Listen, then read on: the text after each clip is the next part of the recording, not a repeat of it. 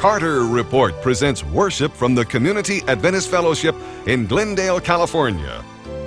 A special welcome to all of our viewers in North America and our new friends and churches in Russia. Today you'll enjoy uplifting music and the preaching of the everlasting gospel by pastor, teacher, and evangelist John Carter. Please get your Bible and study the Word of God with us today.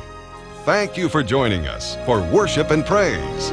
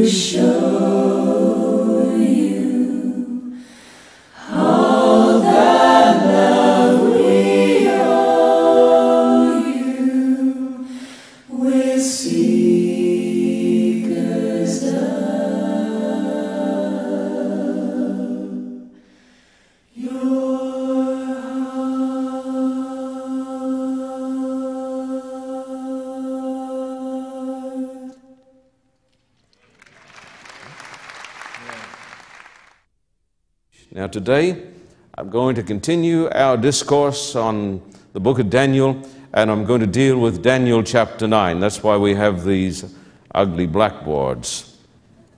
Today we're going to show you infallible proofs that Jesus is the Messiah. Also, we will comment on the greatest time prophecy in the Bible, and that is the prophecy of the 2,300 days. You'll remember last week when we studied from Daniel chapter 8, the Bible said after 2,300 days, and we believe these are prophetic days, uh, then there would be the vindication of the sanctuary and the restoration of truth in these last days. And you'll remember last week as we were talking from Daniel 8 that at the end of the vision, uh, the prophet said, The vision of the days is true, but nobody could understand it. And therefore, Daniel 9 is given to complete the understanding of the, of the prophecy of Daniel 8. We're going to refer today also to the final proclamation of the everlasting gospel. We're going to mention the pre Advent judgment and the setting up of the eschatological kingdom. We will also ask and answer the searching, pertinent question how can a sinner stand righteous in the sight of a holy God? And is there hope for me? And is there hope for you? So please notice Daniel 9 verses 1 and 2. This is a big chapter, and we will have to move and go through it as fast as we can without losing the essence. Daniel 9, verse 1 and 2, and please notice it in the Word. In the first year of Darius, son of Xerxes, a Mede by descent, who was made ruler, a ruler over the Babylonian kingdom, in the first year of, year of his reign, I, Daniel, understood from the scriptures, according to the word of the Lord given to Jeremiah the prophet, that the desolation of Jerusalem would last 70 years. It is significant to note that Daniel 9 is given some 10 or 12 years after Daniel chapter 8. In Daniel chapter 8, you have the prophet praying for understanding, telling God, I do not understand this prophecy, therefore come quickly and help me. And God took 10 or 12 years to come and answer his prayers. Let me tell you this God does not always seem to be the God of the urgent. God doesn't always seem to be in a great hurry because God's time is always perfect. And so, if there are some here today, you've been praying that God will answer your prayers and the time just seems to drag, remember, God's time is always the best time and God knows what He is doing. Would you please? And we don't, generally speaking. Verse 2 says, Look at it again. In the first year of his reign, I, Daniel, understood from the scriptures, according to the word of the Lord given to Jeremiah the prophet, that the desolation of Jerusalem would last 70 years. So, this is in the context of the desolation of the city of Jerusalem and the casting down of the sanctuary and the host to be trodden underfoot. And I want to ask you a question because we referred to this way back before I went to Kiev. Why was Jerusalem made desolate for 70 years? Why did the judgments of God come upon the children of Israel, the children of Judah, and the city of Jerusalem for 70 years? Why? Why was it so? Uh, yes, Stephen says, because of disobedience. Uh, we're not going to take the time now because we have referred to this in an earlier Bible study, but the Bible says God sent to his people prophet after prophet and gave them warning after warning. And the Bible says they spurned the messages of God and they broke the holy seventh day Sabbath. Let no person say here today that the Sabbath is irrelevant or that it doesn't matter. Perhaps you ought to look at this text. Would you come with me, please? I think it is, yes, Second Chronicles 36. Come to Second Chronicles 36.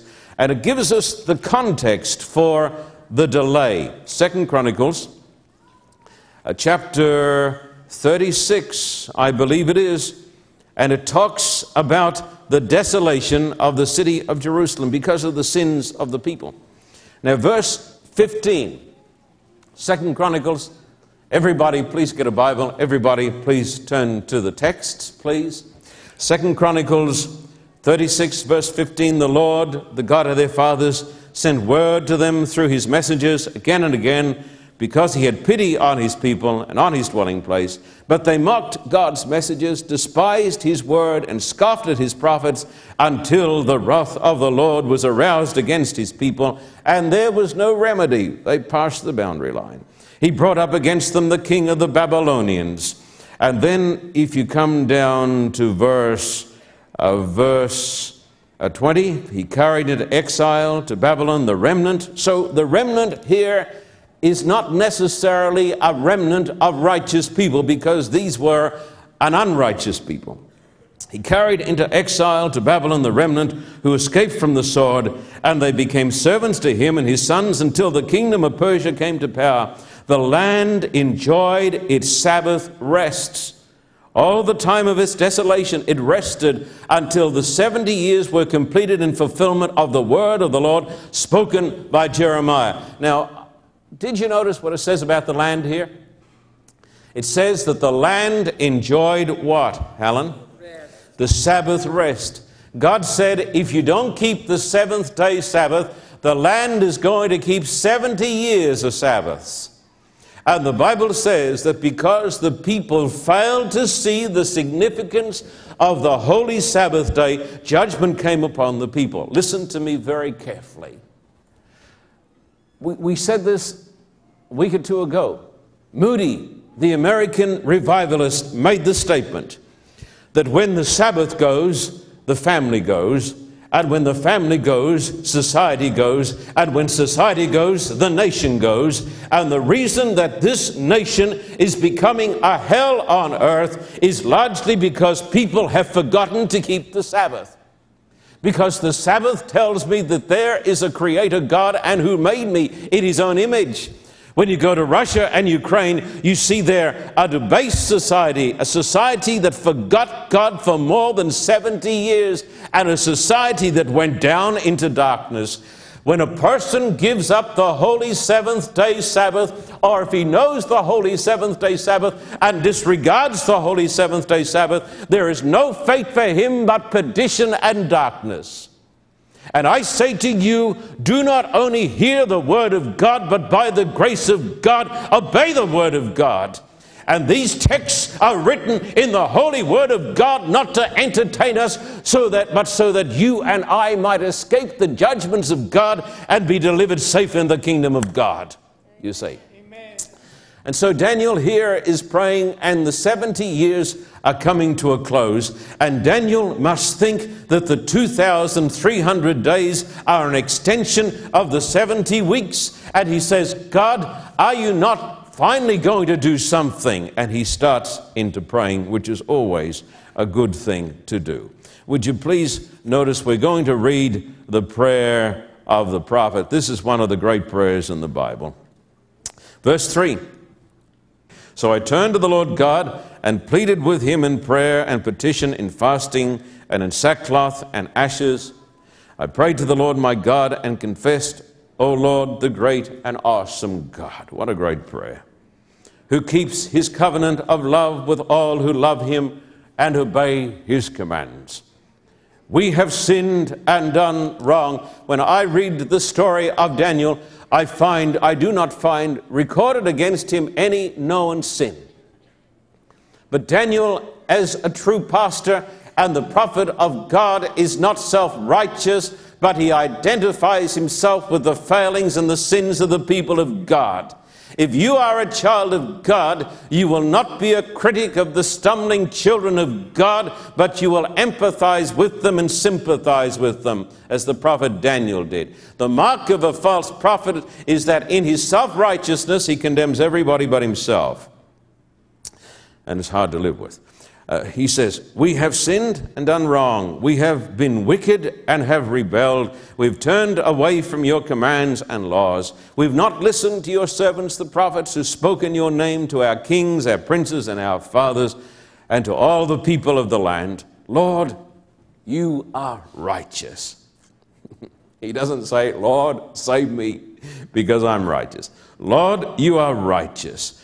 But this day we are covered with shame, the men of Judah and the people of Jerusalem and all Israel, both near and far, in all the countries where you have scattered us, because of our unfaithfulness to you.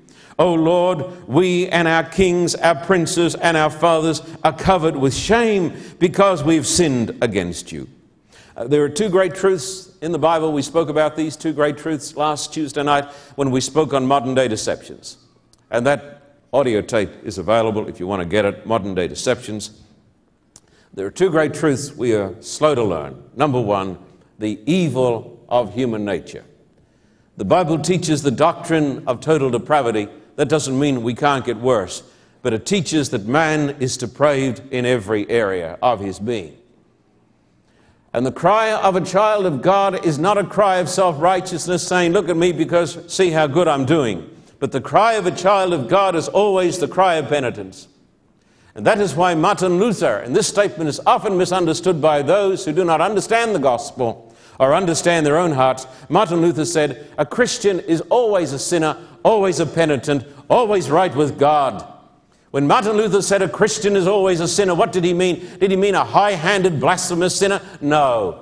Martin Luther meant that we are continually falling short of the glory of God. Every one of us in this church is a sinner. And unless we understand the sinfulness of our own hearts, we will never understand the, the righteousness of God. And Daniel says, You are righteous, but to us, confusion of face. And so there are two great truths we must understand that man is far, far worse than he ever feared to think. We are far worse than we ever feared to think, but God is far better than we ever dared to hope. You see? That's the mercy and the grace of God. You and I will never be saved, my friends, by trying to climb up the quaking sides of Mount Sinai. We are saved by falling at the foot of another mountain, which is called Calvary. We're saved by grace through faith.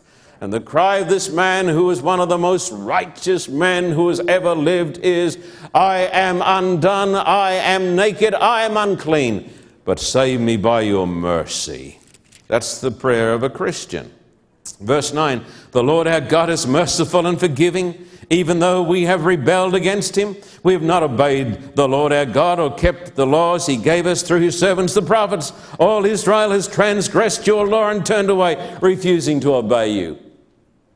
What a foolish notion, I tell you, is the idea of sinless perfectionism that there are people today who are sinless as God is sinless. Some people are so deluded and so blind that they actually believe it. Nobody who knows them believe, believes it, but they themselves believe it. But the doctrine of this book of Daniel is that man is sinful, but God is gracious. And this, of course, is the gospel. Who says the gospel is not in the Old Testament? Those who don't read it, I guess. Uh, verse 11 All Israel has transgressed your law and turned away, refusing to obey you. Therefore, the curses and sworn judgments written in the law of Moses, the servant of God, have been poured out on us because we've sinned against you. You have fulfilled the words spoken against us and against our rulers by bringing upon us great disaster. Under the whole heaven, nothing has ever been done like what has been done to Jerusalem. Just as it is written in the law of Moses, all this disaster has come upon us. Yet we have not sought the favor of the Lord our God by turning from our sins and giving attention to your truth. The Lord did not hesitate to bring the disaster upon us for the Lord, our righteous, our God is righteous in everything he does, yet we have not obeyed him. Listen, my friend, there is an idea that is taught by some. It is called the moral influence theory. It is not a new idea, it's been around for donkey's years.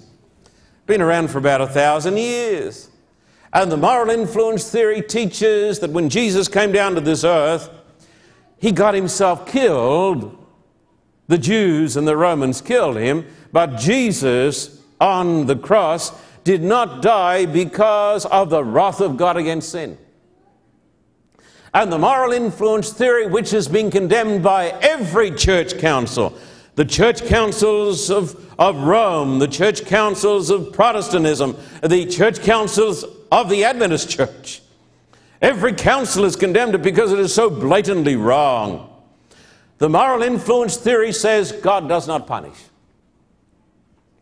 God is too loving, God does not punish.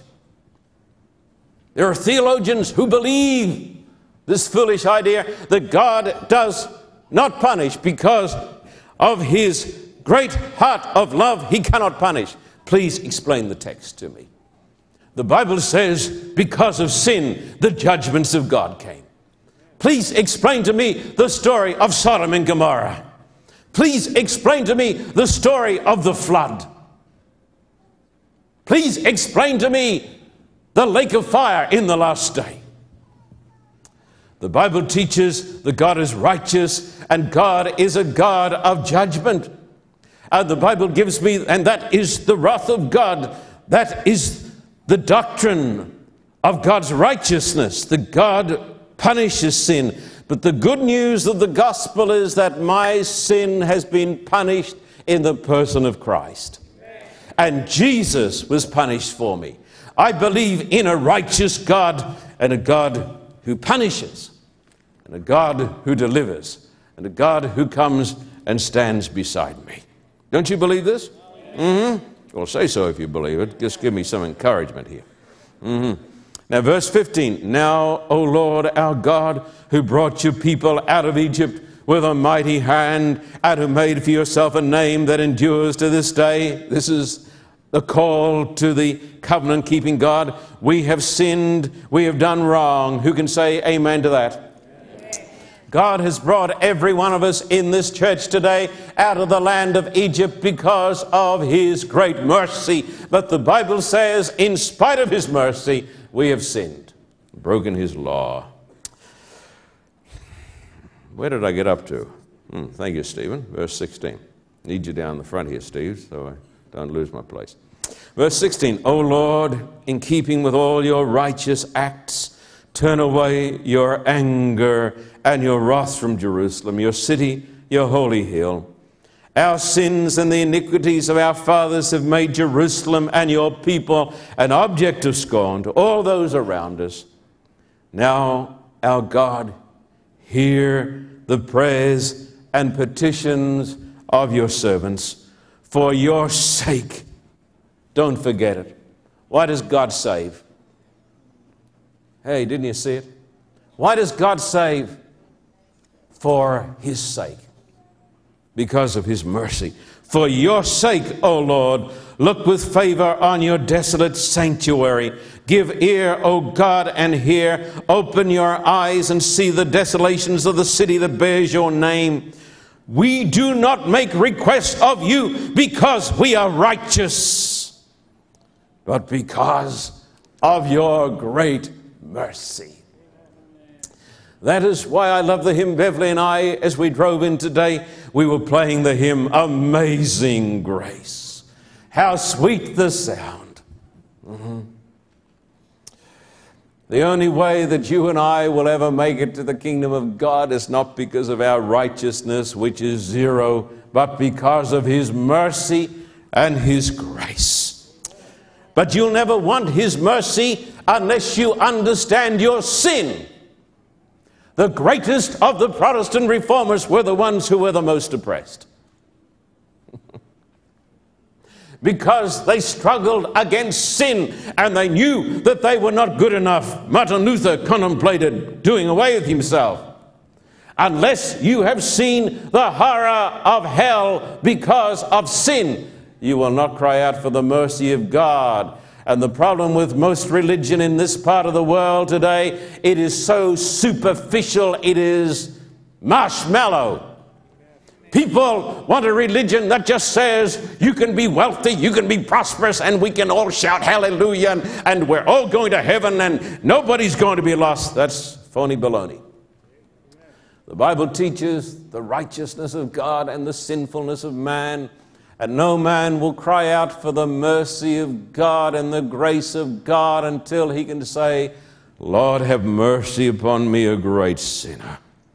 O oh Lord, listen, O oh Lord, forgive, O oh Lord, hear and act for your sake. O my God, do not delay because your city and your people bear your name. What an argument to bring to God. How could God turn away from that prayer? While I was speaking and praying, confessing my sin, I once met a lady over in Texas. She said she had a problem with some of these texts because when she got down at night to confess her sins, she couldn't think of any that she'd done. She said uh, she didn't know when she was ever converted. She said she never felt ever any time when she needed to be converted. And she could not think of any sins that she could confess or needed to confess. You say, do people exist like this? Yes, they do. What are they called? Would you like to know their name? It is Pharisee. And Pharisaism is the great sin of the Christian church. You want to know why so many churches are so cold, legalistic, harsh on people, why they kick more people out than they win to Christ? It is because they have the religion of the Pharisee. But this man was not smitten with the curse of Pharisaism. He was a man who recognized his sinfulness and that we're all saved by grace. And remember this there are all, I have another little sub sermon coming on. There are all different types of sins and sinners. There are respectable sinners who fill the pews week after week respectable sinners, and then there are disrespectable sinners, people who are druggies and who are prostitutes and who are bad people. But Jesus said the prostitutes go into the kingdom of God before the church people. Amen. Don't know why he's saying amen to that because you folks are church people. Um, but listen, we quickly condemn the sins of the flesh. We throw people out of the church because of the sins of the flesh. But Jesus said the sins of the Spirit are worse than the sins of the flesh. Mm-hmm. Is it true? Yeah, pride, arrogance. These are the sins that cling to the soul of the religious. What do we need? We need a revelation of the love of God and the righteous judge to show us what we really are because no person is ready for the good news until he knows the bad news. Amen. And this chapter is a chapter of bad news so that you and I will appreciate the good news that this man receives sinners. That's the story of the gospel. This man receives sinners and goes to eat and wine, uh, dine with them. And the wine he was taking was non fermented. Mm. Now, verse 20. Just wanted to cover myself. While I was speaking and praying, confessing my sin and the sin of my people Israel, and making my request to the Lord my God for his holy hill, while I was still in prayer, Gabriel, the man I'd seen in the earlier vision, that's the vision of Daniel 8 while I was still in prayer, Gabriel, the man I'd seen in the earlier vision, came to me in swift flight about the time of the evening sacrifice. We're told that the fastest anything can go in the universe is the speed of light, which is 186,000 miles a second. But apparently, Gabriel hadn't read that textbook because he came faster.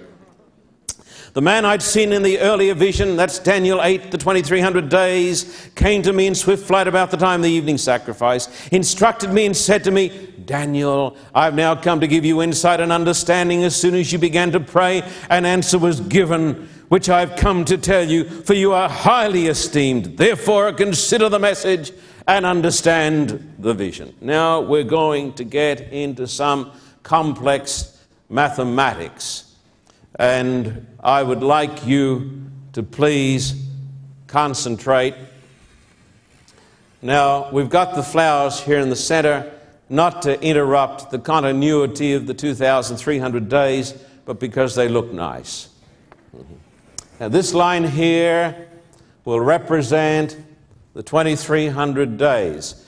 I believe, let me say a few words about the 2,300 days. Daniel 8, verse 14, it says, Unto 2,300 evening mornings, then the sanctuary will be justified The Hebrew word is nitzdak, which is the Niphal form of Zardak, impressed, and that means to vindicate or justify.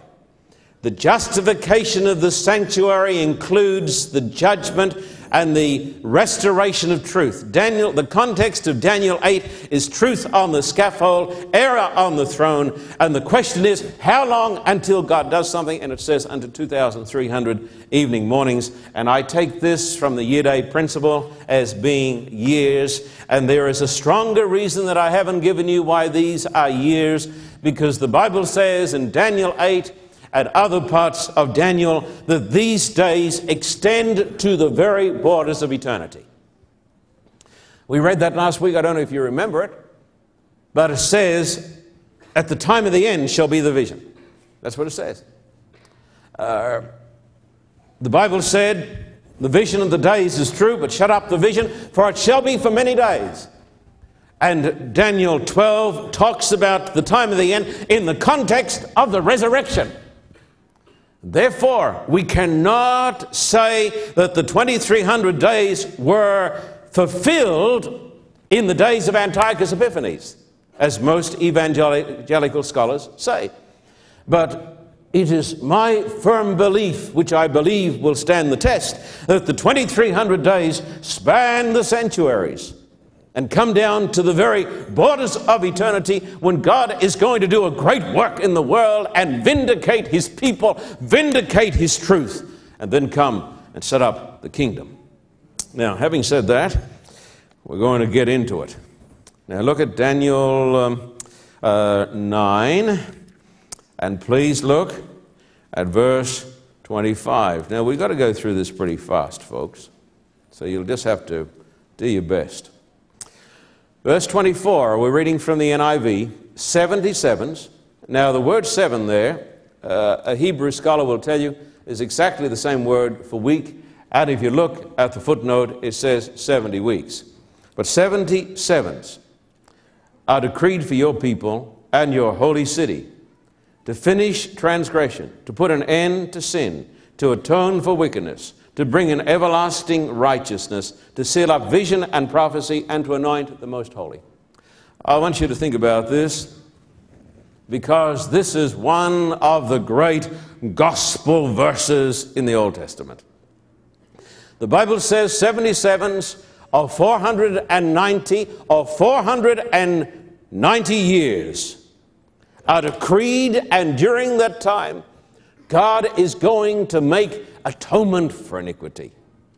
God is going to make an end of sin. He's going to bring in everlasting righteousness. He's going to seal up the vision and the most, uh, uh he's going to seal up the vision and anoint the most holy. And so during this first section of 490 years, which is a partial explanation of the 2,300 years. You say, How do you know? Now, this is new to some of you. You say, How do you know that the 77s or the 490 years are a part of the 2,300 years? I will tell you why. This truth was hidden for generations, but was discovered in the last century all around the world. Because Daniel 8 and Daniel 9 are really one vision. Daniel 9 is the explanation of Daniel 8. And when the angel Gabriel comes down to explain to the wandering prophet the vision of the 23 years that extends to the borders of eternity, he starts in with time. Now, listen very carefully. When it says in that Bible, and you can go and look this up in uh, a Hebrew Bible if you wish, it says 490 years are decreed. Now listen to this. The word decree is the Hebrew word kathak. Kathak. And the Hebrew word kathak means to cut off or to amputate. Let me say it again. You can go and pick it up, this point up in a good commentary like the pulpit commentary. It says, these 490 years are cut off, the pulpit commentary says, from time in general. That is because the pulpit commentary misses the fact that Daniel 8 and Daniel 9 are tied together, and Daniel 9 is the explanation of the 2300 years. And so, when the prophet says, 490 years are cut off or decreed, according to the context, they must be cut off from this portion of the first part of the 200, 2,300 years. And so we're going to do this. We cut off the 490 years, which we believe is a portion of the 2,300 years. Because during the 490 years, Messiah is going to come. But at the end of the 2,300 years, the kingdom of God is going to come. Now, I want you to look at those, that verse again. 70 sevens, 70 weeks are cut off, are decreed upon your people. Now, I want you to notice this verse again because it's one of the great verses of the Bible. 70 sevens, 70 weeks are decreed for your people and your holy city to finish transgression, to put an end to sin, to atone for wickedness, to bring in everlasting righteousness, to seal up vision and prophecy, and to anoint the most holy. Let me ask you something. You got to concentrate because this is heavy stuff. How does a person get an end of sin? How does a person get everlasting righteousness? Think about it. I've told you a minute ago, the Bible says we're all sinners. It's none righteous, none of one. But you and I will never get to heaven with 99% righteousness. The only way I can get to heaven is with 100% righteousness. And the Bible says that during this time period, something is going to happen to make an end of sins and to bring in everlasting righteousness. Hmm. What happened? Hmm. How did it happen? Don't you know? What happened? What happened during the 490 years? I ask you, what happened during the time period that changed the course of history? Jesus came. On the cross, he was judged for your sin, he was judged for my sin.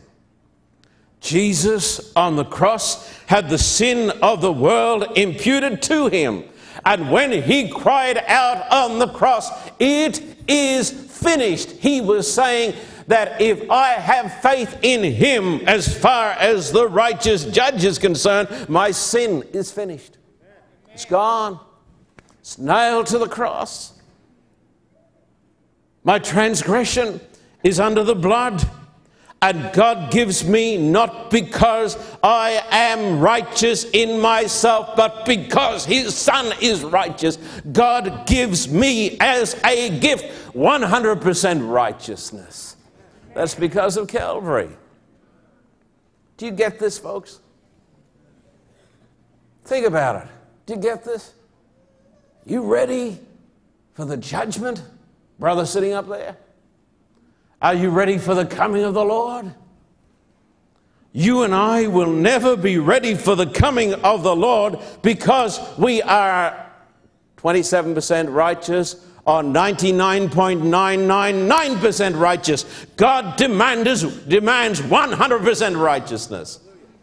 But the Bible says, because He's righteous, God can't take anything else. God cannot let me into the kingdom of God if I've almost made it. God lets me into the kingdom of God because Jesus made it for me on the cross. That's what this text is about. This is grand and good news.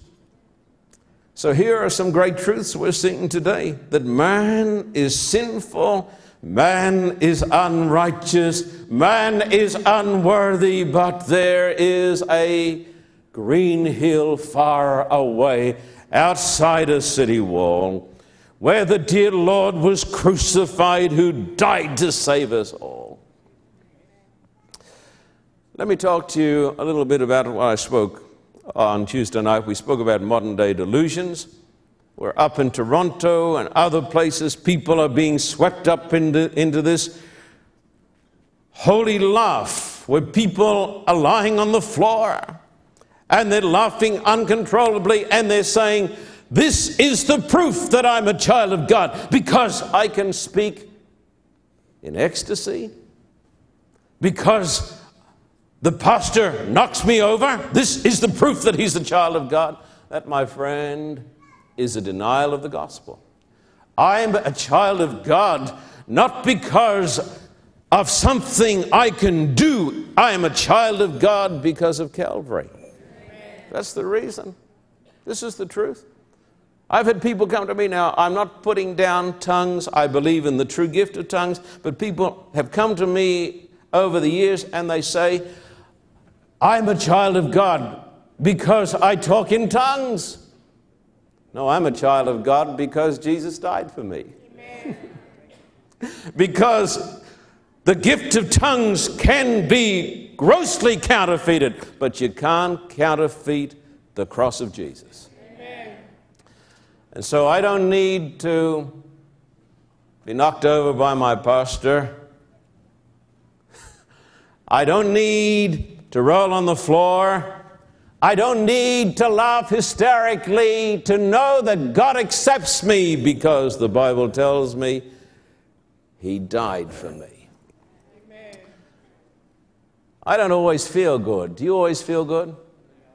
Hmm? You don't? I get better as the day goes by. By the time I'm at the end of the service, I'm running good. But when I get up in the morning and the, this little dog we've got downstairs is yapping and barking, and I've got to go out now at six o'clock in the morning and stand out on the wet grass, and we stand there for an hour and look at each other. I think he's thinks he needs to help me. But we stand there then I feel resentful towards Beverly because I bought the dog for her. I say to myself, there's only one way I'll ever be saved. now, we don't always feel good enough. Some days I feel up and some days I feel down. But it doesn't matter how I feel because my Father accepts me when I'm up and accepts me when I'm down. Mm-hmm. Isn't that good? Now, let me tell you some other things. God even accepts you when you don't look good. hmm He accepts you when you've got curlers in your hair. He accepts you when you've got no hair to have curlers in. Because we are not saved by any ecstatic experience. I do not need to have an ecstatic experience to convince me that I'm going to glory. I'm going to glory because Jesus said, I'm going to take you there. Mm-hmm. You see? Mm-hmm. Mm-hmm. And don't get carried away, folks. You can't take too much of that here in this church. We're Adventists, you know. Don't overdo it. Now, verse 25. No one understand this. Can I tell you something? If you go into a church and everybody is sour and grumpy and critical, don't stay there. Because if you stay there, the odds are you won't change them, but you'll be turned out grumpy and critical and sour too. Mm-hmm. Go, and, and, if you go into a church where there's no gospel, find a church where the gospel is preached. Amen. Don't you think? Yeah, come to my church. And put a good offering in the Carter Report envelope. Mm-hmm. Verse 25, and boy, that we're getting great offerings. But the needs are tremendous, friend. And uh, we put about 95% of what we get straight into evangelism. And God is blessing us. God is blessing us. No one understand this. From the issuing of the decree to restore and to build, rebuild Jerusalem, until the anointed one, the ruler, comes. There'll be seven sevens and 62 sevens. Now, this is a grand and a glorious text. The Bible said there would be a decree to restore and to build Jerusalem that had been overthrown by the Babylonians. And the Bible says you go from that decree. And we believe the evidence points to 457, which is the decree of Artaxerxes Longimanus. And the Bible says from this decree there would be a period right through here. How many sevens? No, it's more than that, Helen. Don't let me down at this crucial time when I've forgotten myself. The Bible says, until the coming of Messiah the Prince will be how long? No, not 77s. This is hot Californian sun. You've been out on it too long. Mm. Come on, Shondor. Thank you, Shondor. Honest gentleman. 69 sevens. You see that, Bob? Hmm? Is it in your Bible? Did you got from Jack Hayford's church? The same as in our Bible, just the same. Jack would agree with me on this. The Bible says there'd be 69 sevens, and if you multiply that 69 by 7, it comes, as everybody knows already in the church, to 483 days or 483 years from this decree to restore and to build Jerusalem until the coming of the Messiah would be 483 years. And if you add 483 years onto 457, and you do that by taking 457 from 483 and adding on a year, did you all get that? Mm-hmm. It brings, if you don't get it, just take it by faith. It brings, and you can work it out when you get home and get the videotape. And if you really can't work it out, come and ask me. From 457 BC, 483 years until the coming of Messiah the Prince. And Luke chapter 3, verse 1 says that Jesus came and was baptized and started to preach in the 15th year of the reign of Tiberius Caesar. And according to the Jewish method of reckoning the years, the 15th year of the reign of Tiberius Caesar in Luke chapter 3 and verse 1, when Jesus started his ministry, was 27 AD. So here is an infallible proof that Jesus is the Messiah. Now, there are lots of people who are waiting for him to come. There are lots of good people. They're praying for the Messiah to come. I tell you, my friend, he has come. He has come. Jesus is the Lord.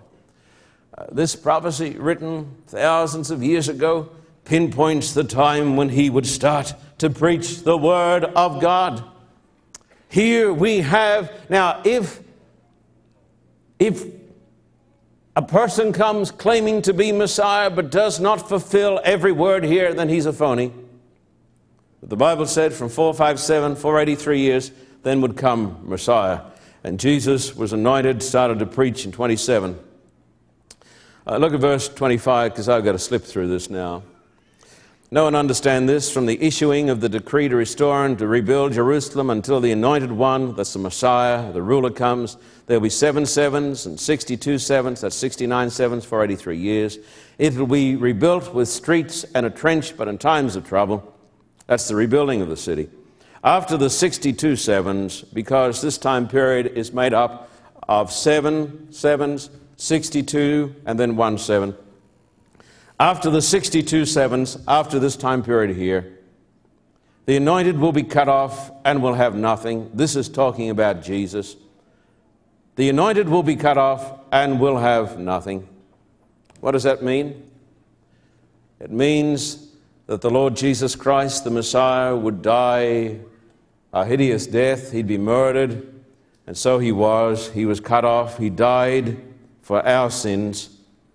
The people of the ruler who will come will destroy the city and the sanctuary. Who was that? That was Titus. He was the ruler. The people were the Roman soldiers. The end will come like a flood because they rejected him. No person can reject the Messiah without the flood of wrath. War will continue until, until the end, and desolations have been decreed. The Bible says there'll only be desolations upon the soul who walks away from Calvary. Never forget it. He will confirm a covenant with many for one seven, uh, dispensationalists say that the final uh, week of the 70 weeks is way over here at the end of time. That's a great idea, but it isn't taught in the Bible. The people of the ruler who will come will destroy the city and the sanctuary. The end will come like a flood. Verse 27 He will confirm a covenant with many for one seven, one week. In the midst of the seven, he will put an end to sacrifice and offering. Listen carefully. The Bible says you have one week that remains, and uh, there it is, the final week. You've got uh, the uh, 69 weeks here. This whole period is 70. You've got the final week here. And the Bible says, in the midst of that week, right in there, right in there, that's 31, the midst of the week. The Bible says the Messiah will put an end to the sacrifice and the offering. My beloved evangelical friends who believe in dispensationalism say that this text is referring to the Antichrist. No, my friend, this is referring to the true Christ. And in the midst of that week, that last week, you see, they take this week here and they put it right over at the end of time. It's still to come. But there's no evidence in the Bible for it. It's not true. But the Bible says in the midst of this week, in 31 AD, he would put an end to the sacrifice. How could he put an end to the sacrifice? All the sacrifices pointed to him. There's only one thing that could put an end to the sacrifices of the sanctuary, and that was the sacrifice of the Lamb of God Himself. And outside Jerusalem, on Black Friday, 3 o'clock, 31 AD, he hung his head and died. He just cried out, My Father, it is finished. He fulfilled all the types and he died to bring in everlasting righteousness. You can't have everlasting righteousness. Now, if you add the 2300 years onto 457, it brings you through to a date that I believe is significant. That's 1844, at the end of the 2300 days. In that time, the Bible says God will raise up a restoration movement that is described in Revelation 14, verses 6 to 12, the three angels' messages. Last week we spoke about how the Antichrist would cast down the truth to the ground and change the law of God. How the Antichrist would take away the daily sacrifice, the gospel. How the people of God would go down into their graves with their names covered with infamy. But the Bible says, after, right down at the very end of time, this date brings us to the borders of eternity. The Bible teaches in Daniel 7 that before Jesus comes, there will be what is called a pre Advent judgment. And the world will be called before the throne of God.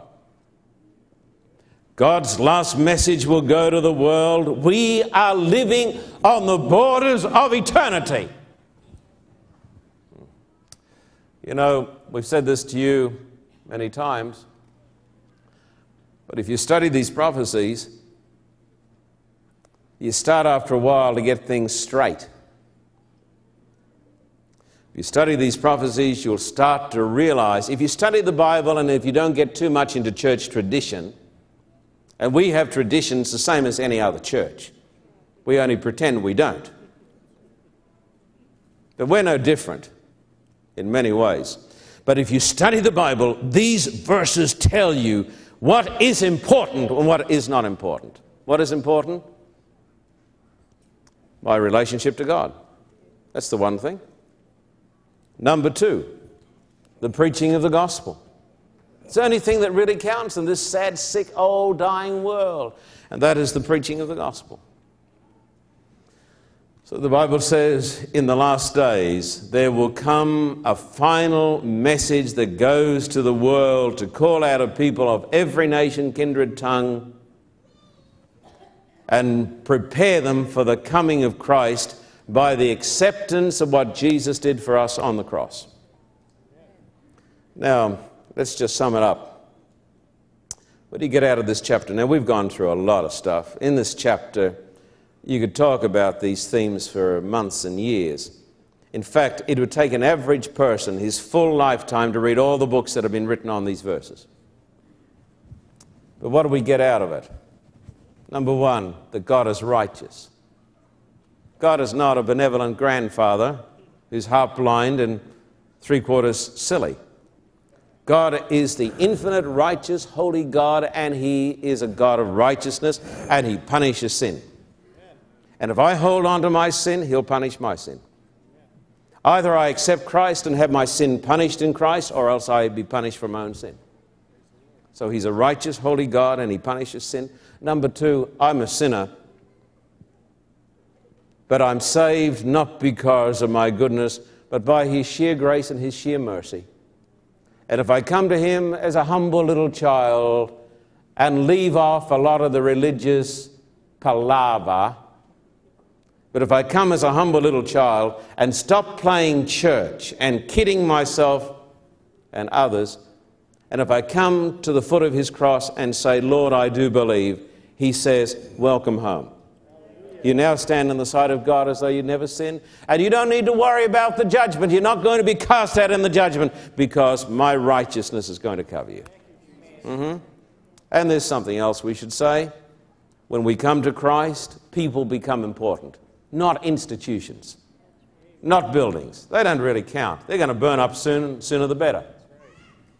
What counts? It's the person who sits in the pew. It's the person who walks down the street. It's the little boy or the little girl or the widow. That's what counts. People count because Jesus didn't die for buildings and he didn't buy, die for institutions. He died for people. Amen. Died for you. Died for me. And the most important thing that I can do with my life is to spend it in preaching this gospel. What say if you come to the end of your life and Steve Domenico, who came with us to, to Kiev, he said this to me. He said, Pastor Carter, he said, when I go back to Los Angeles, I wondered to myself if I'm just wasting my time. What are we doing with our lives? What have you done for Christ? When you come to the end of your life, is it going to be like a man who puts his hand in a bucket of water and takes it out again? No difference to the flow of the water, no difference to the level. What have you done for Christ? If you and I can lift one sinner from this world and present him blameless before the Father, it'll be worth it all. Therefore, the most important thing that I can do as a minister, as a Christian, is to share the good news of a Christ who paid the price for my sin and who loves me dearly.